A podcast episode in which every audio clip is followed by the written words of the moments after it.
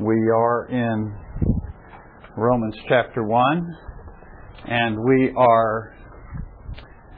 Uh, the, the goal today was to do verses 13 through 17, which doesn't seem like a lot, but, but there is a ton of stuff in here. Uh, one commentator said this is a theologically dense passage. and uh, and that it is. There's a lot to talk about. So, yeah, well, that is a problem. When he first, when I first read that, I had to kind of stop and think about that for a second, how he meant that. But uh, yeah, hopefully it's not us. But but uh, last week we looked at verses eight through thirteen. We are kind of in the uh, in the middle of, or today we're approaching the end of Paul's introduction to the letter of Romans. Uh, and we talked about the kind of standard format of a, of a letter written in the Greco-Roman world of the of this particular era. What are the three components that make up a typical introduction in a in a in a letter in this context? You remember? First, he, first first they typically state right off the bat who's writing the letter. Makes sense to me. I wish we did that today. Okay, right off the bat they say who's writing the letter, and then what's the second element? Who the recipients are. Okay, who they're writing to, and then the third element in the typical introduction is a what?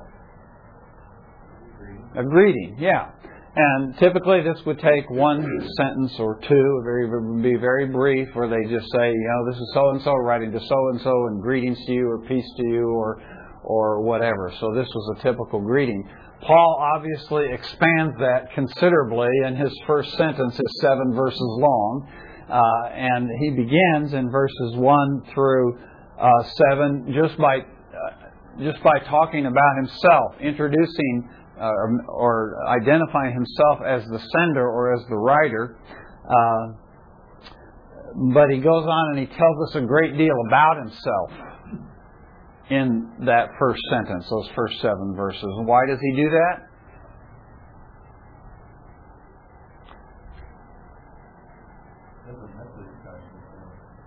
Okay. Okay, he's writing to a group of people who have never met him before. Uh, so it's important that they understand who he is. Why else?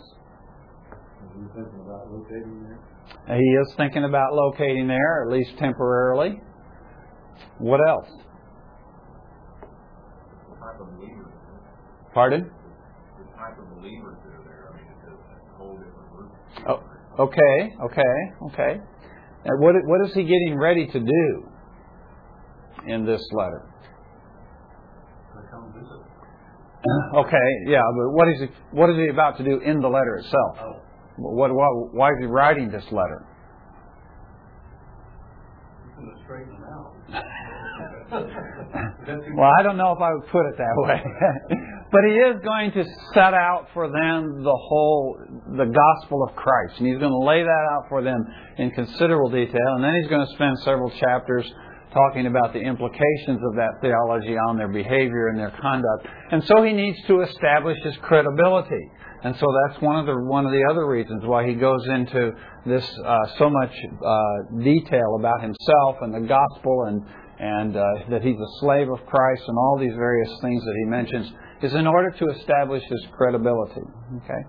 So after he identifies himself, then the passage that we looked at last week, beginning in verse 7 and down through verse 12, he identifies his recipients. Uh, so last week we looked at those verses, and what are some of the things that we talked about last week in Paul's uh, discussion of the Romans themselves?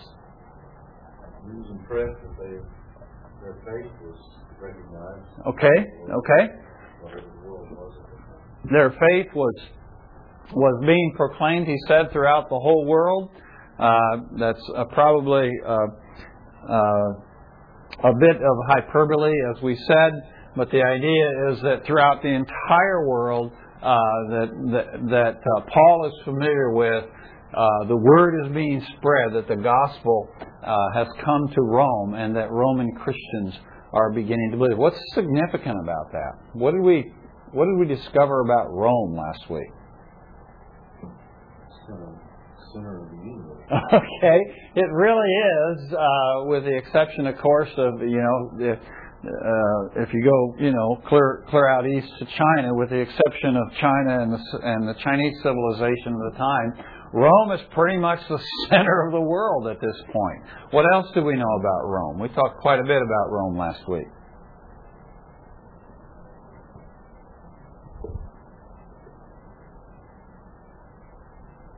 What was it? What was it like? Anything significant you think of in the city would be Okay, it really was. We talked about various cities in the world today and what we think of. We talked about when, what do we think of when we think of Paris? What do we think of when we think of Washington D.C.? What do we think of when we think of Hong Kong? You know, what do we think of when we think of Amsterdam? And as we mentioned several of the great cities of the world, what comes to our mind? And we pointed out that when people of the first century thought of Rome, they thought of all those things because Rome was all of those things. Rome was the center of culture, it was the center of military power, it was the center of political power, it was the center of art, it was the center of architecture, it was the center of philosophy, it was the center. And so you had all of this going on in Rome. How large was Rome? How big was it?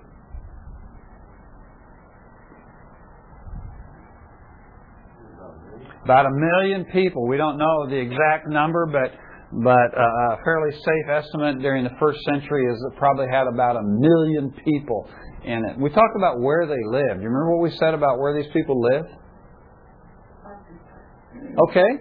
90% of the people lived in what we would think of today as apartments, okay? So they didn't own their own individual standalone structures or homes. Only 10% of the population owned their own homes, but they lived in these apartment uh, facilities. Uh, and uh, what, what kind of people then do we have in Rome?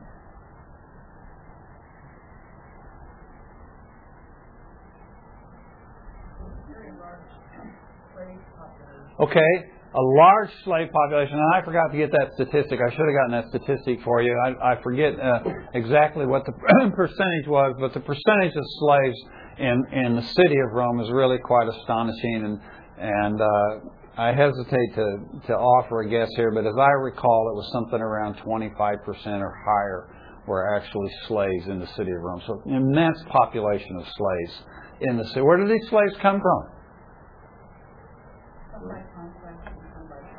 Okay, some by choice, but many of them came by conquest. As Rome conquered the various uh, uh, places of the world, uh, countries of the world and nations in their uh, in that vicinity of the Mediterranean, they would bring these uh, so they would bring some of the people in and sell them as slaves. Okay, so you have this very diverse population. You have all kinds of people there from all different ethnic groups.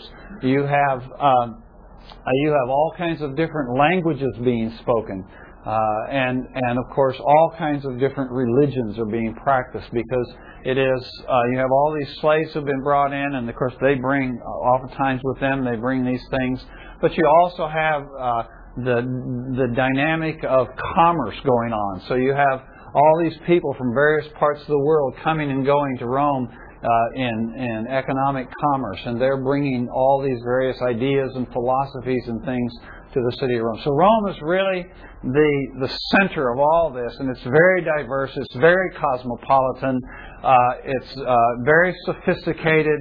There's a great deal of the of the wisdom of the world there, if you will. There's many things there that we would admire and that we even still admire today. But it was also a city that was filled with a great deal of wickedness and brutality uh, oftentimes, uh, when uh, when uh, someone gave birth to a child they didn't want, they just take the child out and just dump them live out on the city dump and let them die on the on the on the heaps of the city dump. And the Christians eventually became known for the ones who would go out to the city dump and retrieve these children and save their lives. So it's a very brutal city in many respects, and yet a very sophisticated and intellectual city. And uh, so it is in many ways. When you think about Rome, it has many parallels to our own culture, doesn't it, and to our own day. So it's very easy to to connect and relate to these Roman believers when we think about what Rome was like uh, and compare it to our own day. So those are some things, and those become important for us as we go on and think about the things that we want to think about today. But before we do that, is there anything else you want to mention from last week that you remember or that stood out to you? Well, last week, but uh, talked about the fact Nero was emperor. Okay, we didn't talk about uh, the specific emperor, but early in his yeah. reign, so it kind of okay. probably did impact Paul's writing. Okay. Actually, d- during the writing, uh, yeah. So, so you have you have these emperors. You have uh, first you had Claudius, and then you had Nero, and and these guys were pretty despicable characters. And and so you're dealing uh, you're dealing with that whole dimension going on too. Yeah. You kind of alluded to this just a moment ago, but you know, there's a really major witness of Christians in that. Know, my understanding is Romans and Greeks and, most everybody at that time were very fearful of disease and death, they had no hope. And so the Christians were the ones who really ministered to those people. Yeah, The yeah. just, you know, they abandoned. Abandoned, They yeah. Were unwanted child like we do. Yeah. They- Yeah. or you know, somebody has a disease, you know, they in them as well, they didn't want to get sick. Yeah. Yeah. Good. Good. Okay. Uh, and then we talked about the fact that within this massive culture, massive cosmopolitan culture, you have this very small group of people. And what stands out about these people? What does Paul point out about these people that is so unique?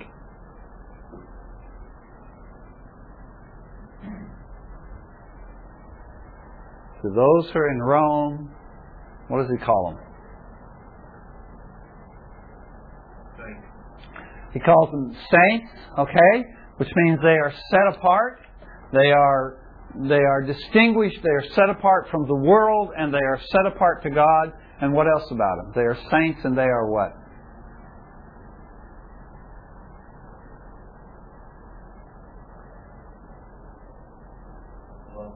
They're beloved of God. Yeah. So so that's who he's writing to, and at this point they are a very small minority within the populace of the city of Rome.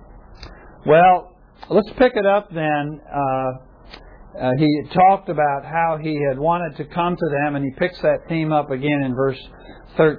He says, I do not want you to be unaware, brethren, that often I have planned to come to you and have been prevented so far, so that I may obtain some fruit among you also, even as among the rest of the Gentiles. I am under obligation both to Greeks and to barbarians, both to the wise and to the foolish. So, for my part, I am eager to preach the gospel to you also who are in Rome. For I am not ashamed of the gospel, for it is the power of God for salvation to everyone who believes, to the Jew first, and also to the Greek.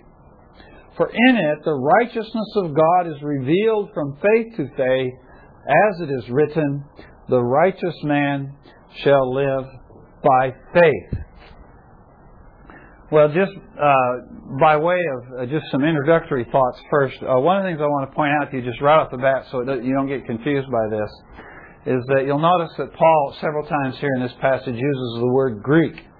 And he actually uses the word, Paul tends to use the word Greek in two different ways.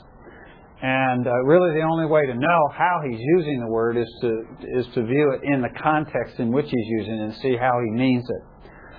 But oftentimes, when he uses the word Greek, uh, the word refers to what we would think of as the Hellenists. This would be not only people from Greece, but it would be people who have embraced the Greek language and the Greek culture, and we call that Hellenism or the Hellenists. Okay, so when you read or talk or think about Hellenism in the first century, it's talking about Greek-speaking people who think Greek. They think with Greek culture. Okay, so immediately we tend to think primarily of Greece when we think of Hellenism, but really uh, Hellenism really extended all the way through the Mediterranean, and by now, really, the center of Hellenism and the center of Greek culture is no longer Greece, but Rome itself.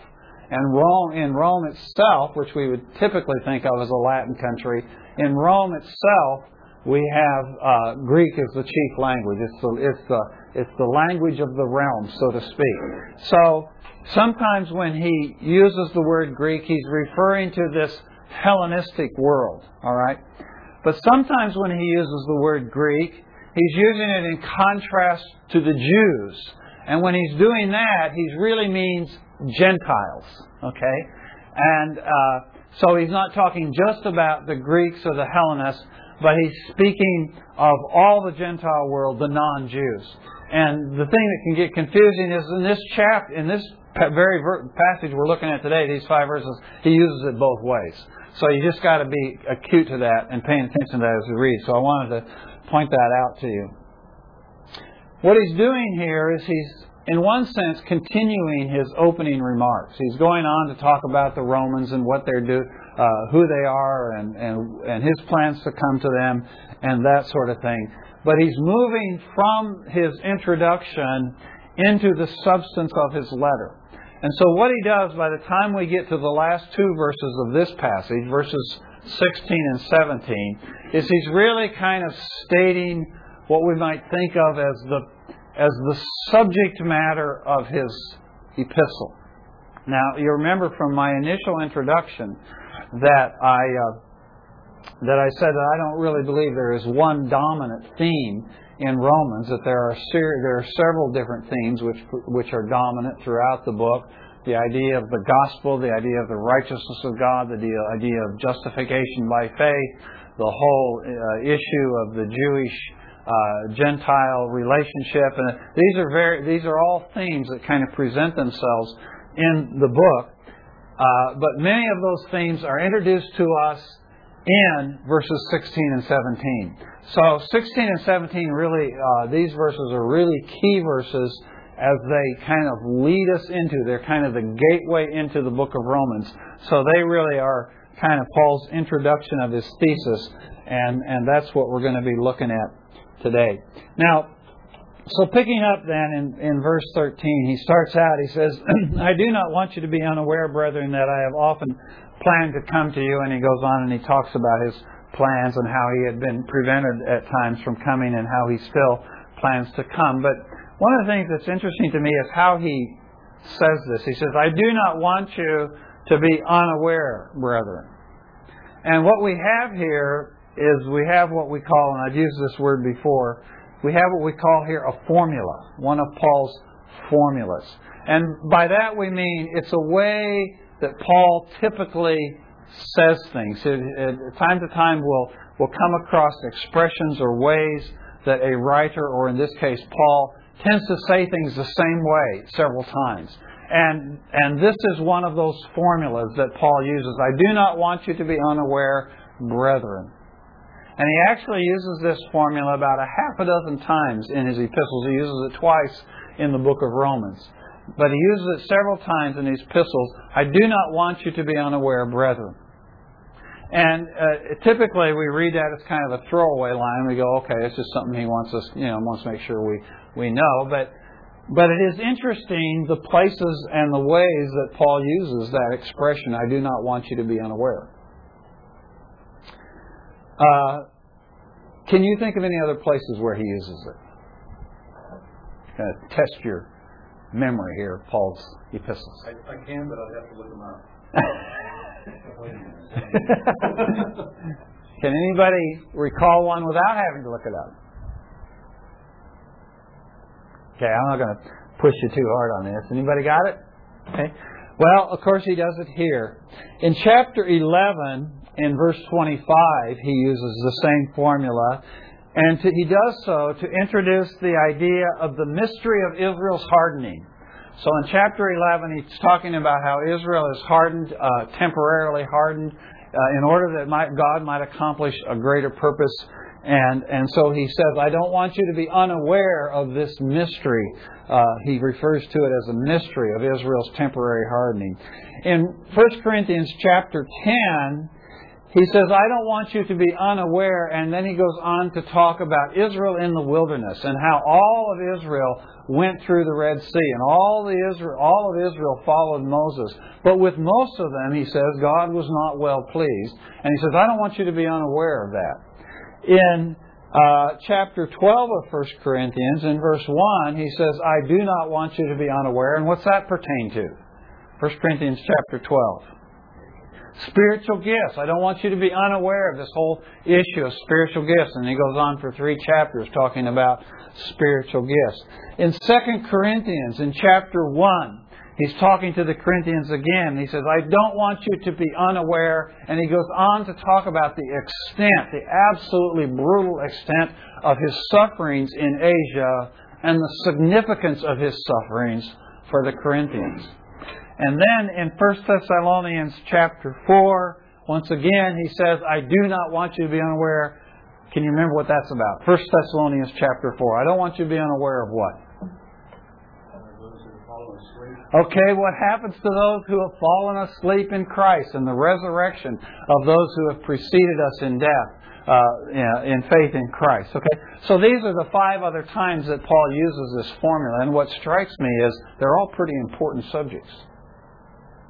These are all really important things, and Paul says, uh, he says, These are things I don't want you to be clueless about. I don't want you to be unaware of, of the mystery of Israel's hardening. I don't want you to be unaware of the significance of my sufferings in Asia for your sake. I don't want you to be unaware of spiritual gifts. I don't want you to be unaware uh, uh, of. Uh, of uh, Israel in the wilderness and the fact that even though there were many there that were all under Moses and all went through the Red Sea, that with most of them God was not well pleased. These are important ideas. I don't want you to be unaware of what happens to those who have died in Christ. Okay. These are all very important subjects to which he says, I do not want you to be unaware. So when I compare all of those to Paul's use of the formula here in Romans chapter 1, it kind of raises a question in my mind because he starts off and he says, I do not want you to be unaware, brethren. What is the thing he doesn't want them to be unaware of?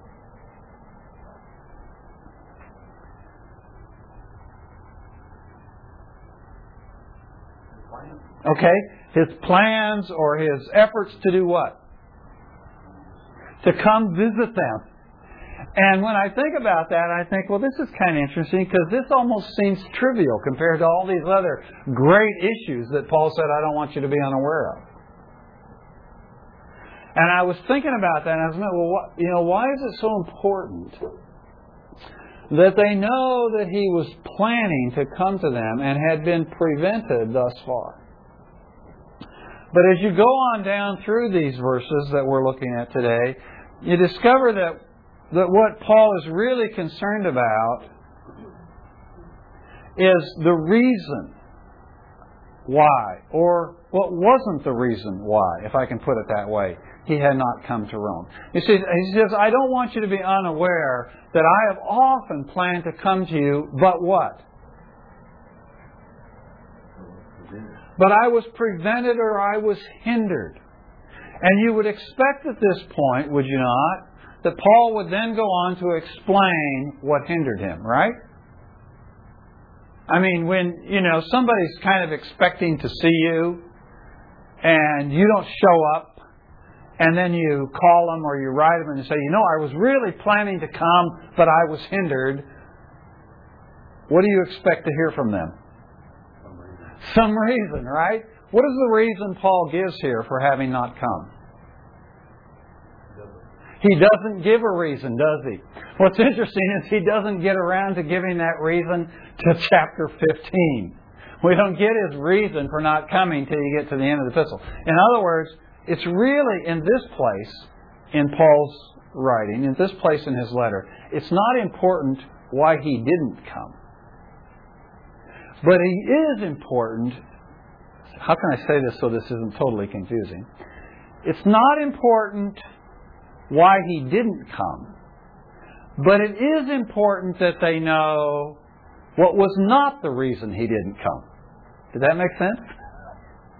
In other words, when when we think somebody failed to come and visit us or failed to do something that we were hoping they would do or thought they ought to do, and they fail to do so, we tend to think of what are the reasons why they fail to do so, right?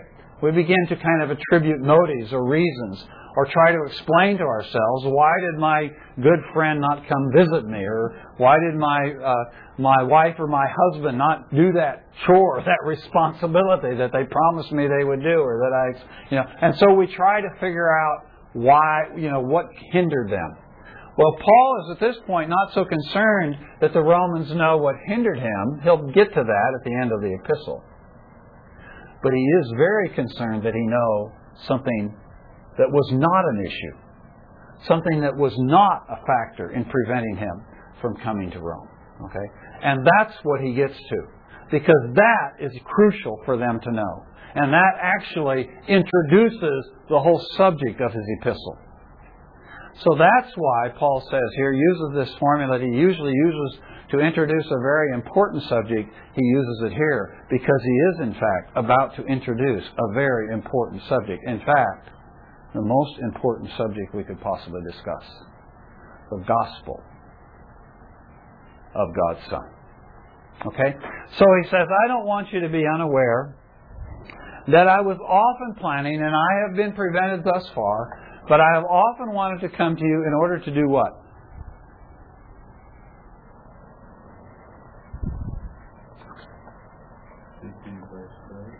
Pardon? Well, what does he say? to obtain fruit. Yeah, there in verse uh, uh, 13. Yeah. Uh, that I wanted to come in order that I may obtain some fruit among you also, even as all, even as among the rest of the Gentiles. So he's going back to something he'd said in the previous verses about him being an apostle to the Gentiles, and that he had been busy reaching out and ministering to the, the gospel to the Gentiles, and he had been seeing fruit among the rest of the Gentiles, and now he wanted to come to them, and he really always wanted to come to them. He had these plans to come to them, and he had never succeeded because something was hindering him from coming. But he wanted to make sure that the Romans understood that there was something that they might suspect was the reason he hadn't come was not the reason he had not come. Okay? But but he wants to come and he wants to have fruit among the Gentiles. Why does he want to have fruit among the Gentiles? And among the Romans included in that group. The next verse.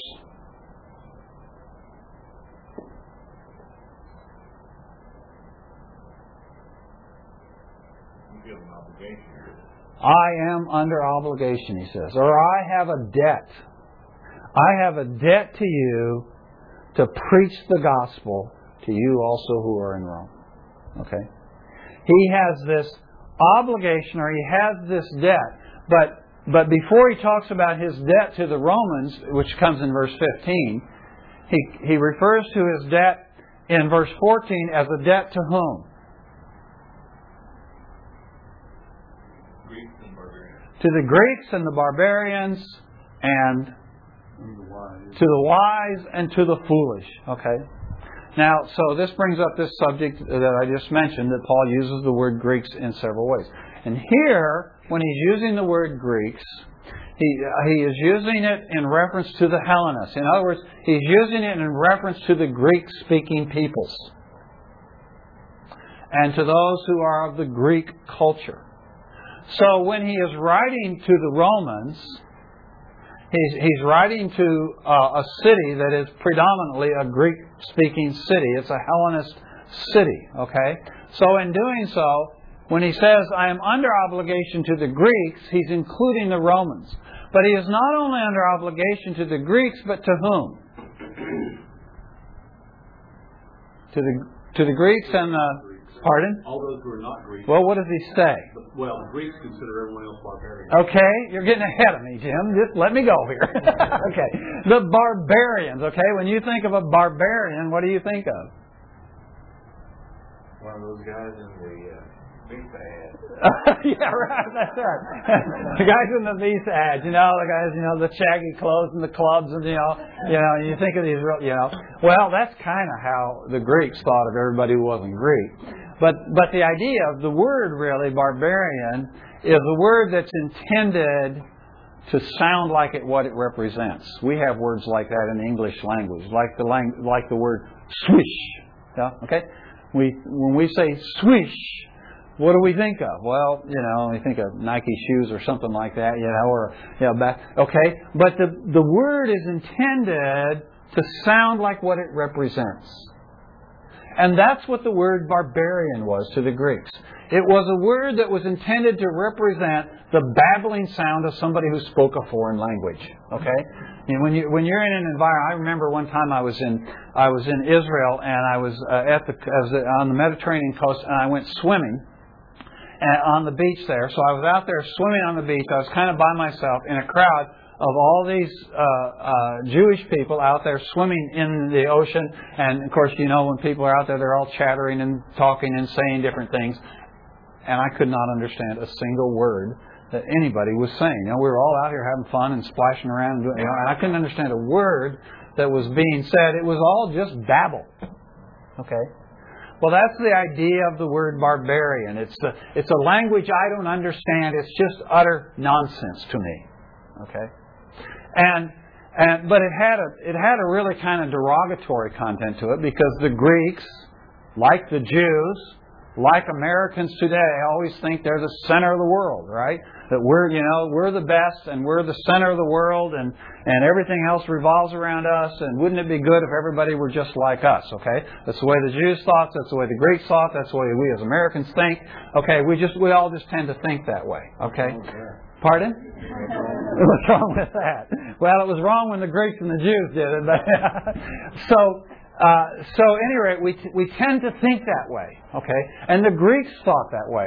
So, anybody who was not a Hellenist, who didn't speak the Greek language, and who didn't imbibe of the Greek culture, was a barbarian. They were, they were foolish. They were ignorant. They were lower class people, okay? And so, when Paul says, I am under obligation to the Greeks and to the barbarians, to the wise and to the foolish, his second phrase, to the wise and to the foolish, is just another way of saying his first phrase. He's kind of repeating himself. The wise being the Greeks and the foolish being the barbarians. Now he's writing to Romans. He's writing to people who are Hellenists, right? So in writing to the Romans and saying this, he's kind of giving them kind of a kind of a soft compliment, isn't it? He's kind of classing them with the wise. But the thing that's striking about Paul is that he sees that his gospel must go to whom? To all. To both the wise and the foolish. That he has a debt. He has an obligation. He has an apostleship to preach the gospel in every single context both to those who are foolish and ignorant and uneducated and uninformed, and to the elite and the sophisticated and the wise and the intelligent. That the gospel is to go to all. Now, what has that got to do with what he's about to say? Well, we'll see that in just a minute as we go on. But so, so Paul is under obligation, and then he goes on in verse 15, and he says, Now, you guys, you're in that class. You are in that class of Greeks, and of course, some in Rome were probably of the barbarians because some of them were slaves and probably came speaking foreign languages, may not have learned Greek yet. Uh, so even there are possibly some barbarians, but primarily these would be the wise. These would be the sophisticated. And this is this whole city of Rome. The city of Rome is the citadel of wisdom and sophistication and intelligence and philosophy. And it's it's the pinnacle of this, along with some other cities uh, of the world, but primarily Rome represents this, okay?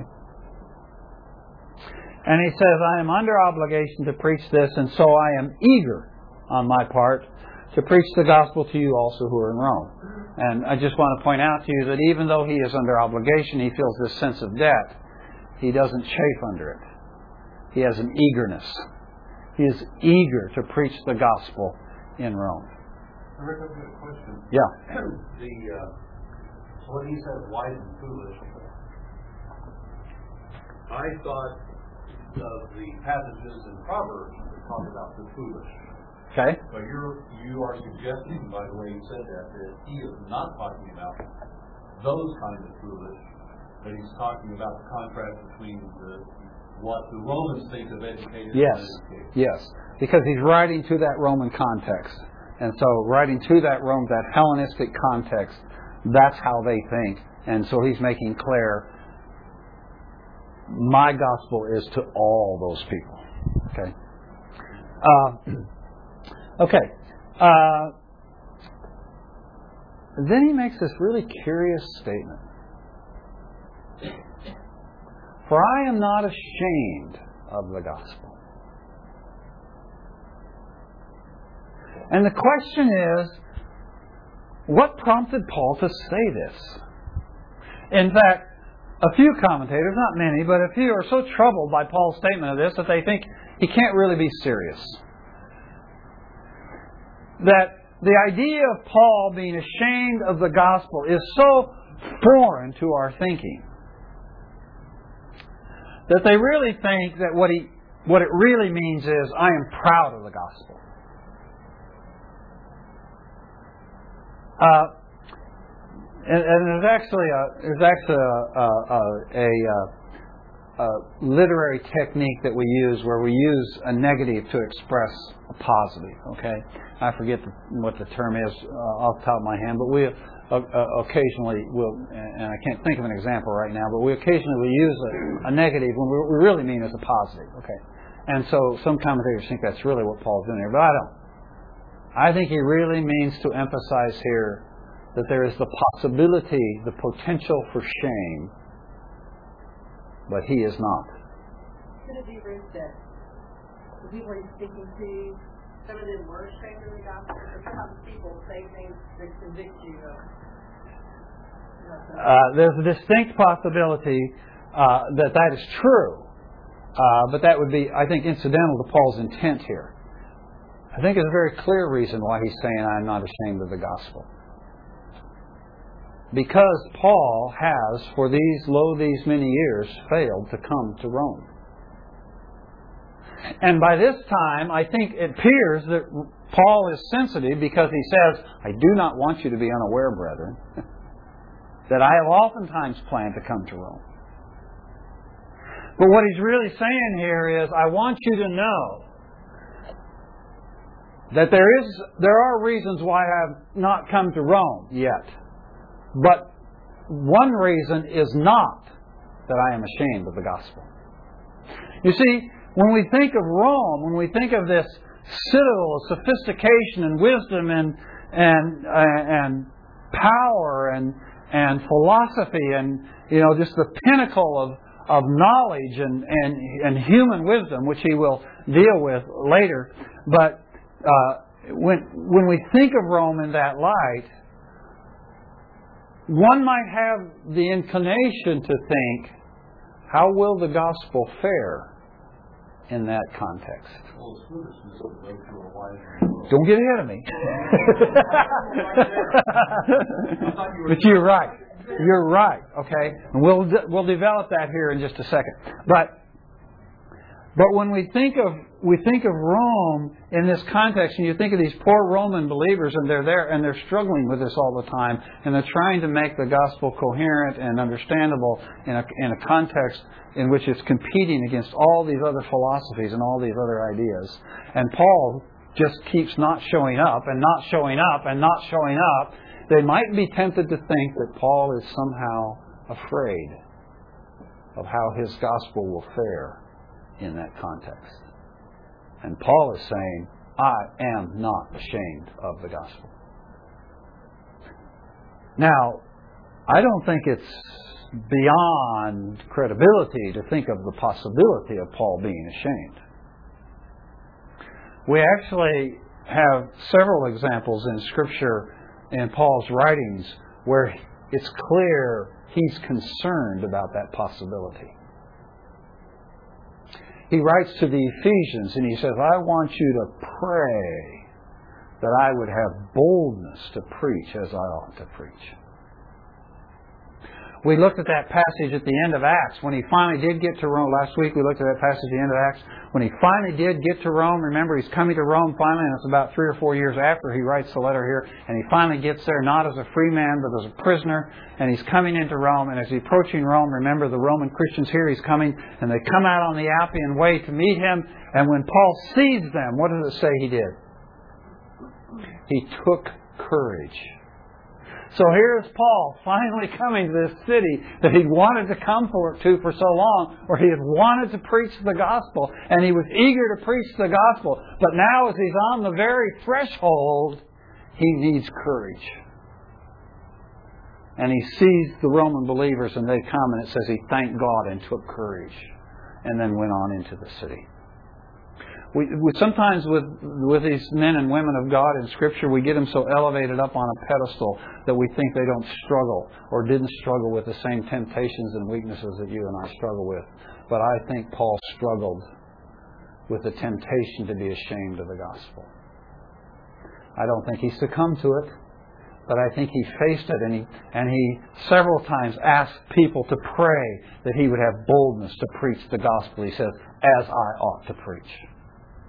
But he's. At that point, too, though, he was also concerned, I mean, he was very, very attracted to Christians coming out, because he was concerned for his physical body. Sure. Yes.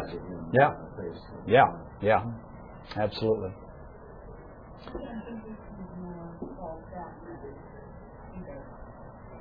Go ahead. If he, if he had been born in Rome, he would have been of the upper class. Yeah. He was very well educated. Was a Roman citizen. Yeah. And so he would have been, and, and I think maybe some of the Christians in Rome were afraid that he was overlooking them because they were, there were barbarians.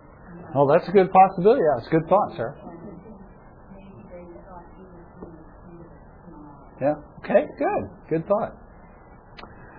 Well, I want to suggest to you that in addition to the idea of the gospel coming into this context, is a far more profound reason why Paul might be ashamed of the gospel and why you and I might be ashamed of the gospel. And it comes to this thing that Jim just mentioned. Is what is theologians call the scandal of the cross. The scandal of the cross. Paul had written to the Corinthians uh, sometime before this. He had written to the Corinthians in chapter one, and he had talked about his gospel and his and and how the world viewed his gospel. And in in chapter one of First Corinthians, he speaks of the gospel as being a stumbling block to the Jews and foolishness to the Gentiles. And that word stumbling block is, comes from the Greek word from which we get the word scandal. Hence, we talk about the scandal of the cross. But it's almost impossible for us in the 21st century to comprehend the scandal of the cross. But he's, the idea of a scandal, uh, the Greek word there is it's, it's, a, it's a word for a trap. Okay?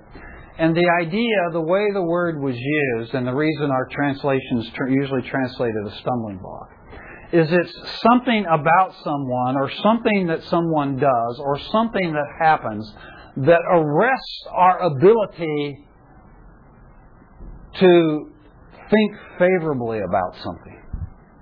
So we talk about nowadays we talk about political scandals, okay? And we have some politician and, and we are scandalized by his behavior. What does it mean? It means we're stumbled.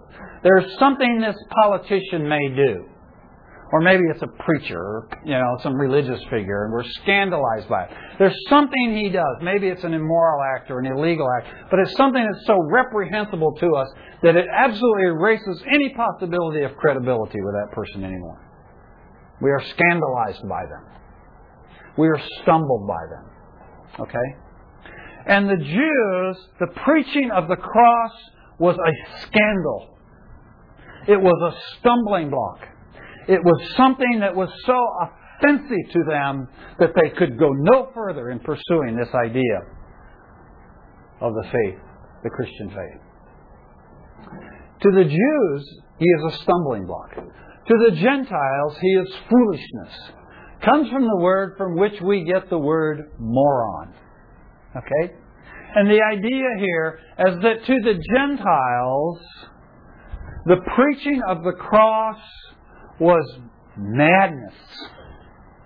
It was madness. Now, why is the preaching of the cross madness to the Gentiles?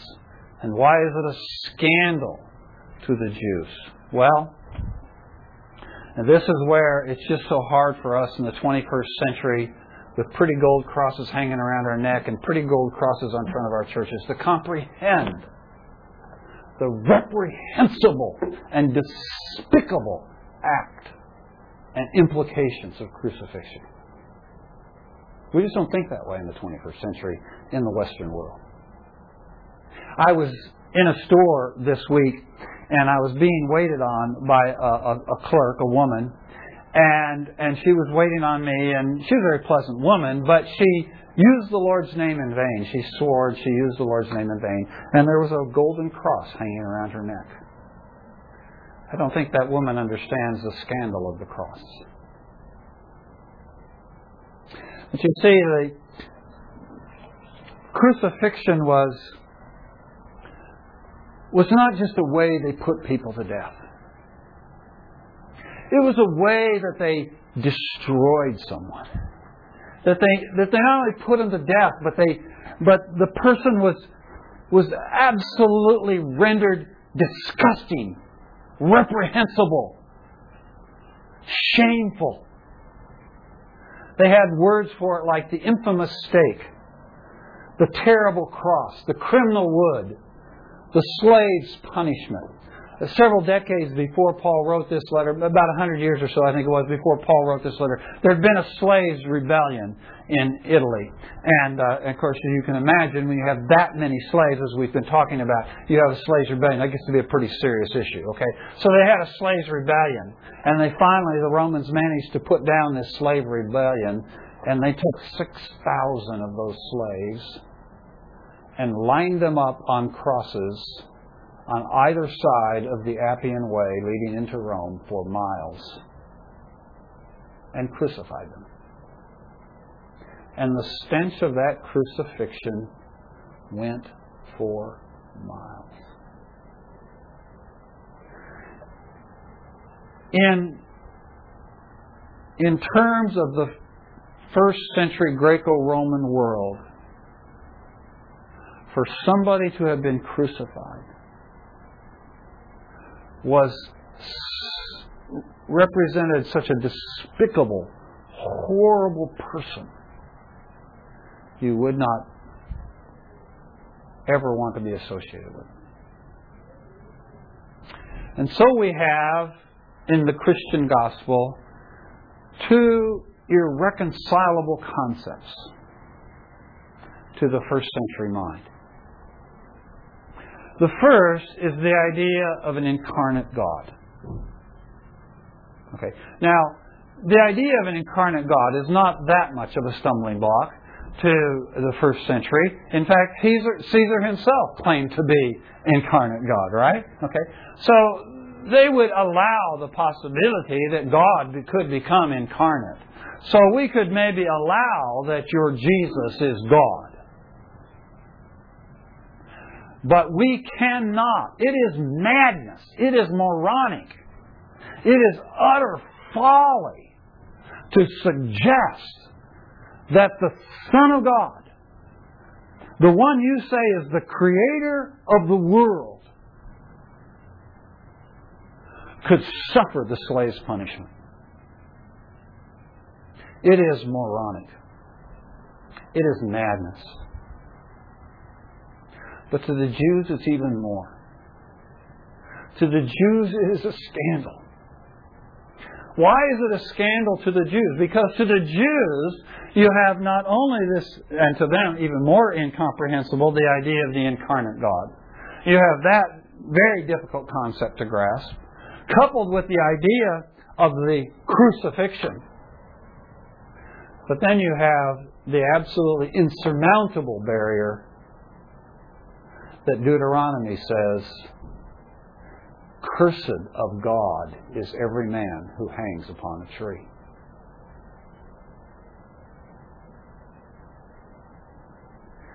Your suggestion that God could hang upon a tree and be crucified and be cursed is scandalous. It is offensive to us. It is a stench to our nostrils. And Paul says, I am not ashamed of the gospel. Romans, I've wanted to come to you and I've tried to come to you and I've been prevented thus far. But I want you to know this. I want you to know for certain that that in my not coming to you to preach the gospel, it is not because I am ashamed of this gospel. And he's going to go on, and as I suspected, we haven't had time to get there. He's going to go on and he's going to explain why he's not ashamed of the gospel.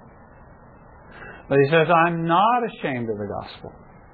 And in fact, it is a gospel that I am committed to bring not only to the barbarian, not only to the foolish, not only to the uninformed, not only to the ignorant, but I am obligated and commissioned and apostled, if you will, to bring this gospel into the very citadel of philosophy and education and eruditeness and education and wisdom and knowledge of this world. And I have absolute confidence in that gospel because that gospel is, as he says, and we'll go on to this next week, the power of God unto salvation to those who believe, because in the gospel, the righteousness of God is revealed from faith to faith. And those are the reasons, and we'll explore what that means next week. Those are the reasons why Paul is not ashamed of the gospel. Okay?